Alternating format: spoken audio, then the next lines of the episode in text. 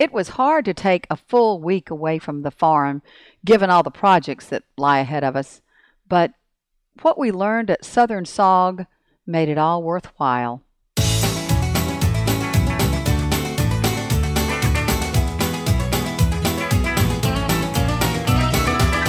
Welcome to Longleaf Breeze. Beginners learning subsistence farming using three simple principles approaching but never reaching subsistence.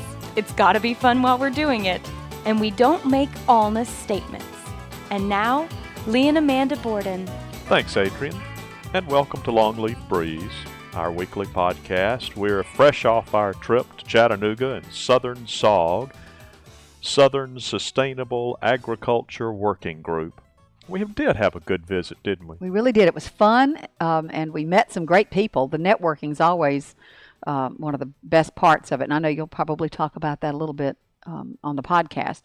But you know, going to these breakout sessions, honestly, every time I go, I learn something new.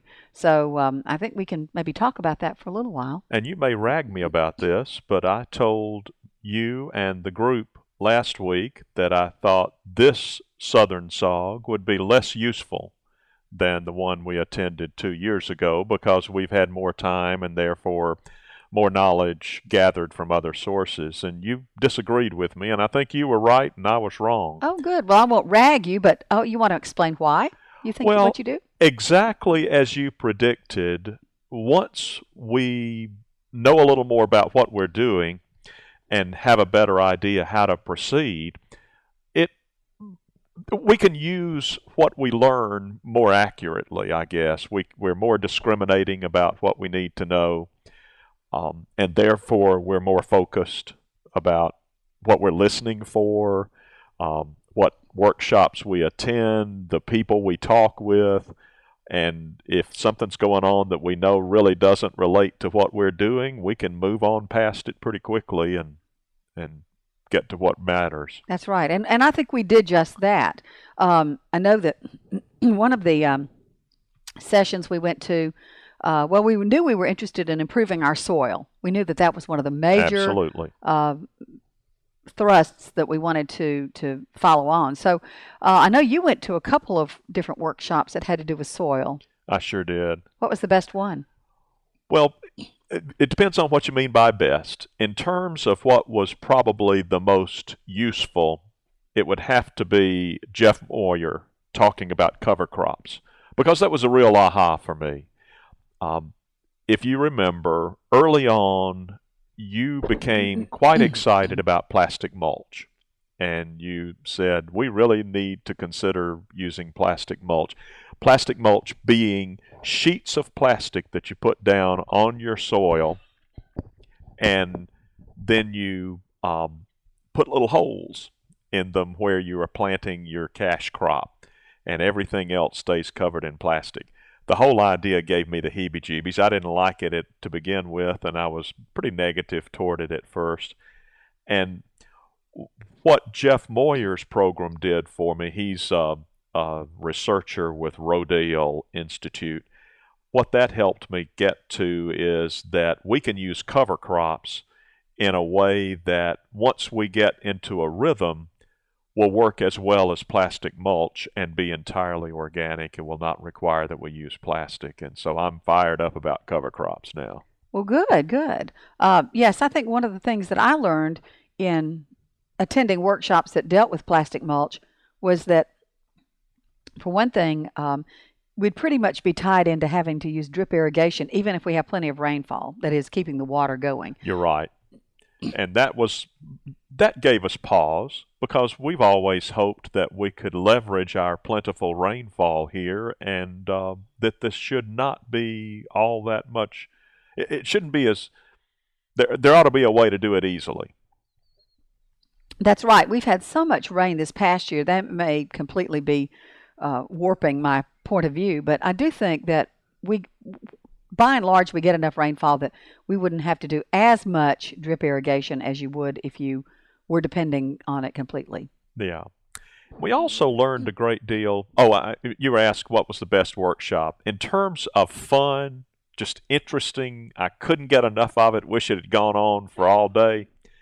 Uh, Pat Patty Richardson is an entomologist with, uh, I think, Texas. Don't hold me to that, but I think it's Texas. I think you said University of Texas, Austin. Okay. Right. Well, she had the most fascinating talk about the little critters that live in our soil. Uh, not microscopic. These are, well, they're too small to see without the help of a microscope, but you're looking at a microscope that's more like a dissecting microscope than the kind of thing we used when we were in high school. These are little critters that are, are probably an eighth of an inch long, Mhm. that sort of thing. And it's just fascinating to hear all about what they're doing under the soil. Uh, as we're walking around, we're not aware of, of them, uh, but boy, are we dependent on them. Right, right. That's true. And we also uh, both, I think, attended sessions that dealt with compost because we realized how important that is. Yes, we did. And what did we learn? Well, uh, we learned that compost is a good thing. You know, that it, we found more and more people who are relying on that for their organic matter for their gardens. They're not, of course, we're organic. We don't want to go out and buy fertilizer, uh, but it's it's the best way to nourish your soil when you plant something. And we also both had conversations wi- in different contexts with people about what what would happen if we borrowed, used compost, whatever, from uh, just those bags. People, you know, they bag up their leaves in the fall and put them out on the street in, in suburban neighborhoods, and you Or know, bag would- up their grass or the clippings. grass clippings or whatever. And you know, if you drove by in your pickup truck and picked those up and dumped them on your compost pile, uh, you know, there were there were some conversations about well, what would happen. I know that in urban garden settings, a lot of times that's uh, a useful source and uh, a free source of compost, and certainly they're they're sort of needing that. Um, in our situation, we're wondering if it's worthwhile because one of the big issues that came up was the presence of um, the residual herbicides that remain in, uh, especially lawn clippings. People, Chem Lawn and places like that treat their treat lawns with with the kinds of herbicides. Well, with any kind of herbicide we don't want, but of course, you're probably way ahead of me on this. But the problem would be if that's in the compost and then you put it on something you're trying to grow. Hello, it's going to kill that. It won't let it, you know, thrive. So, uh, plus, I don't want to be eating food that's got any kind of chemical in it like that. So, um, eh, we just, I think the jury's out on exactly how you get around that. But we did find out there were some actual, um, I guess, inor- inorganic chemicals, specific ones that we should avoid. You bet. And certainly grass clippings are off limits. Um, one of the things we learned, which probably won't surprise very many people, but I, we Americans have more agrochemicals, petrochemicals on our lawns, foot for foot, than would appear in any food crop. In you know, no matter how Monsanto gets to shape it, it's not as bad as what we do on our lawns. So you and I certainly have acknowledged we cannot put anybody's grass clippings on our compost. That'd just be a, a right. bad mistake from beginning. Right. So the question we have, and we really haven't resolved it yet, is whether we can use leaves in the fall. Can we go around and collect other people's leaves and put them in our compost? We're, uh, as you say, the jury's still out. Yes, and part of it is because a lot of people, when they do yard work, they may mow their lawn and then blow off the leaves, and all of that compost or all of that is in there together. So you know, we don't we don't want to take any chances, but we'll we'll know more about that later. And just as an aside, you may think that we're being unduly picky or uh, needlessly worrying about this, but gardening organically is full of stories of people who have used horse manure in their organic gardens, and the horse manure has been um, corrupted by this chemical people put on their horse pasture and their gardens are ruined. I mean, not just this year's crop, they've got to start all over again and slowly, slowly, slowly dig out of that hole. So um, we are a little bit skittish about it. Yeah. So uh, yeah, compost is one issue that that came up. We um I actually uh, we had talked some about hoop houses for our future, um, or at least a greenhouse, because uh, hoop houses, of course, would be a great way to extend our growing season. That came through loud and clear in uh, sessions I attended, talking to people, and I did pay a visit to an organic uh, a farm in the area, and um, they had a, a hoop house as well. So I'm not so much ready to say never about those as I was, but I am realizing that we need to have something, either that or a greenhouse, so that we can start some plants from seed. Um, in and we we have a whole there are herbs and lettuces and um, plants like that that you just we just can't start very well sticking it in the ground out here Yeah. on Veg Hill. So that's a future conversation as well. So we'll have to have some kind of structure like that. I agree. Uh, right now, our assumption is it's more likely to be a greenhouse than a hoop house. Right. But we certainly need to have some way developed so we can start seed. That's right. That's right. Get some seedlings going. How Well- about that Alabama breakout group? Oh, that was. I did. We ever get a head count on the numbers? I don't know that we got a head count as such, but the estimate is somewhere between 75 and 85 people there. Yes, at least. At least. It was good to see that many organic gardeners in Alabama and all turn out at one time for a, a session. And we had some interesting discussions while we were there with people about um, funding for, uh, you know, from the USDA for projects. Yes, and the Natural Resources Conservation Service, NRCS. So the learned a lot, but most importantly, it was just fun to see that many organic farmers from Alabama in one place. That's right. And to, to make some connections, as we said. So And, um, the, oh, we made a new friend, Sarah Right, Brown, right. who is the wife of Joe Brown, whom we both knew from New College. Um, did a great job leading the group and keeping the conversation on track, and we were real impressed with her and hoping to get to know her better. Well, we got all inspired while we were at Southern SAWG, so now we're back and we're saying, let's get on with it. We're ready to put some of our knowledge into practice, and we do realize that we have some immediate uh, projects ahead of us. Like getting Veg Hill ready to plant cover crop. Right, we need And to do that. What we've figured out is in order for us to plant cover crop, there's a lot of things that have to happen before that. One of them is you got you got to be in your bonnet about that stump. I want to get that stump out of there. Well, there's more than one stump, but there's one in particular that's right in our planting area. We don't want that stump there. no, we don't want that stump there. So what are you doing about it? Well, my father had a stump out in the side yard of the lake place that he fretted about and worked on and cussed at for about three years, I think. and he took to calling it Old Cuz. So, in uh, memory of you, Daddy, uh, I have christened that stump Old Cuz. And Old Cuz and I have had a good bit of conversation already. Most of what I've been doing is scratching at it with tractor.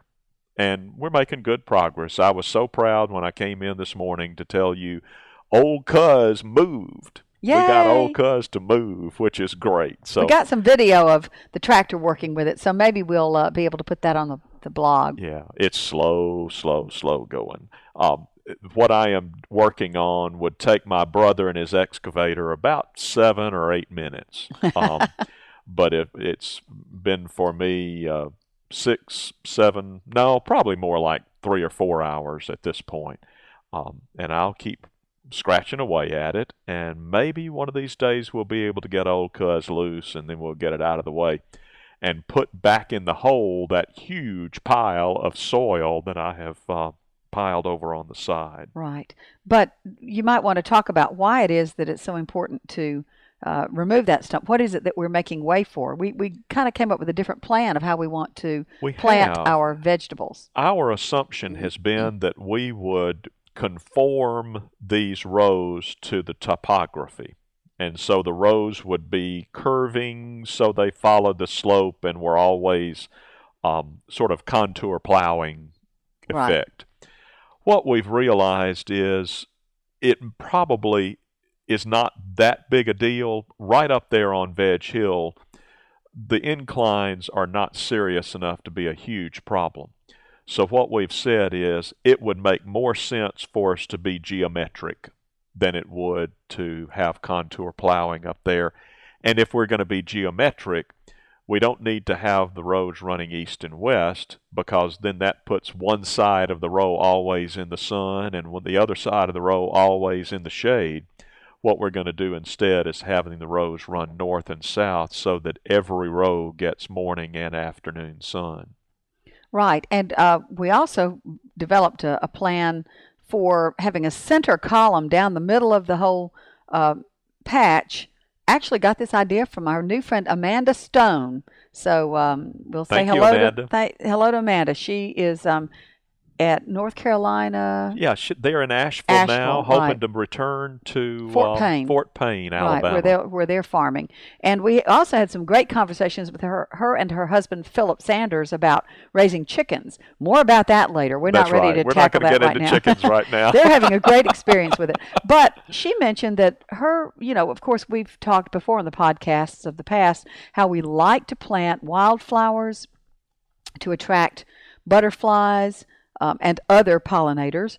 So um, we plan to do that, but I had just sort of scattered my marigolds out around the part of the flower bed um, last year, uh, or not the flower bed, the garden. I did put some in the flower bed too, but um, she just has a practice of putting a huge center row of sunflowers and cosmos, etc., and that does a great job of attracting pollinators. So we thought we'd try that and maybe continue our practice of sc- scattering various herbs, especially basil, some of those that are really fennel, that are um, particularly good at either warding off uh, harmful insects or attracting um, pollinators or I guess predators for those mm-hmm. um, bad insects.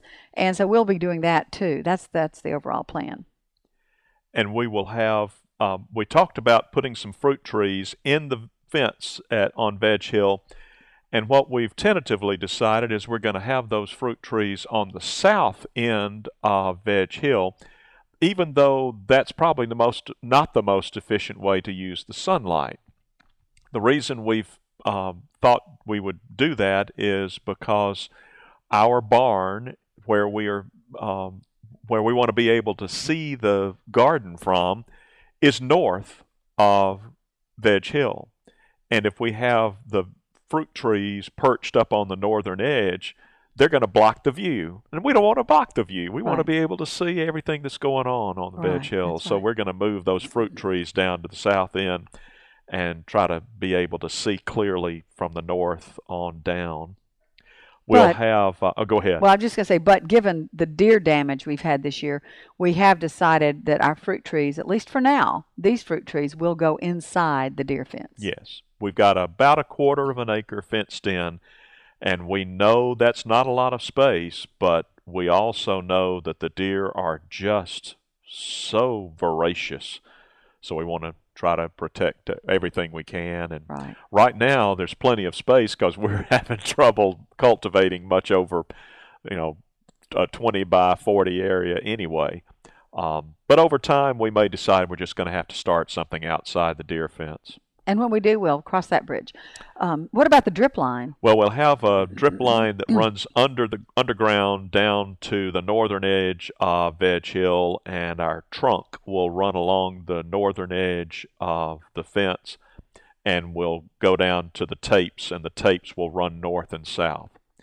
Um, each tape will be independent, independently um, turned on and off, and uh, we should be in good shape with that. Well, good, good. Well, what do you think we'll talk about next week? Well, next week we know we'll have an update on Old Cuz. Either we'll be able to get it out or we won't. Um, and we'll also be able to tell you more about the cover crop and how we've, what sort of progress we've made on Veg Hill. That's right. So stay tuned, and we look forward to talking to you next week. You've been listening to Longleaf Breeze with Lee and Amanda Borden. We'd love to hear from you. You can call the farm at 334 625 8682. Send email to letters at longleafbreeze.com. Or you can send us honest to goodness mail at P.O. Box 780446, Tallassee, Alabama 36078.